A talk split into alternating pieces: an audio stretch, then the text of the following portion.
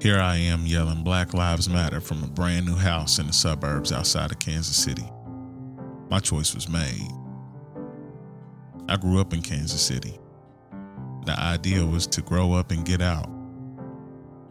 Not far away from it, but go to the suburbs. I think that's probably every black person's dream.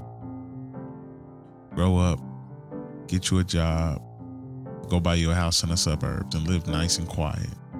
It's not till nowadays where you look down upon that. Look like you left your city. Look like you abandoned where you came from. But still, here I am in the suburbs yelling Black Lives Matter, talking about issues that happen down in the city. Truth is, I don't experience any of it. Maybe racism on passive aggressive levels. Maybe somebody cuts in front of me in line maybe something here or there I don't even pay attention to.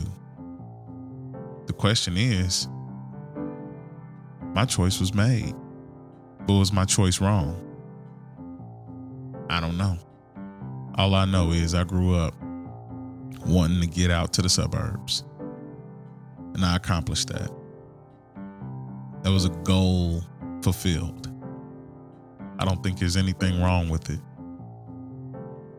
But how do I look myself in the face and say, hey, are you a part of the movement? Are you a part of the struggle? Possibly. More than likely, yeah, you look at me.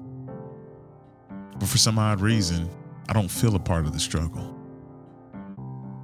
I don't feel like I'm a part of the movement. Maybe the suburbs is killing that. I don't know. Maybe I got to rethink it. Or do I just continue as I was?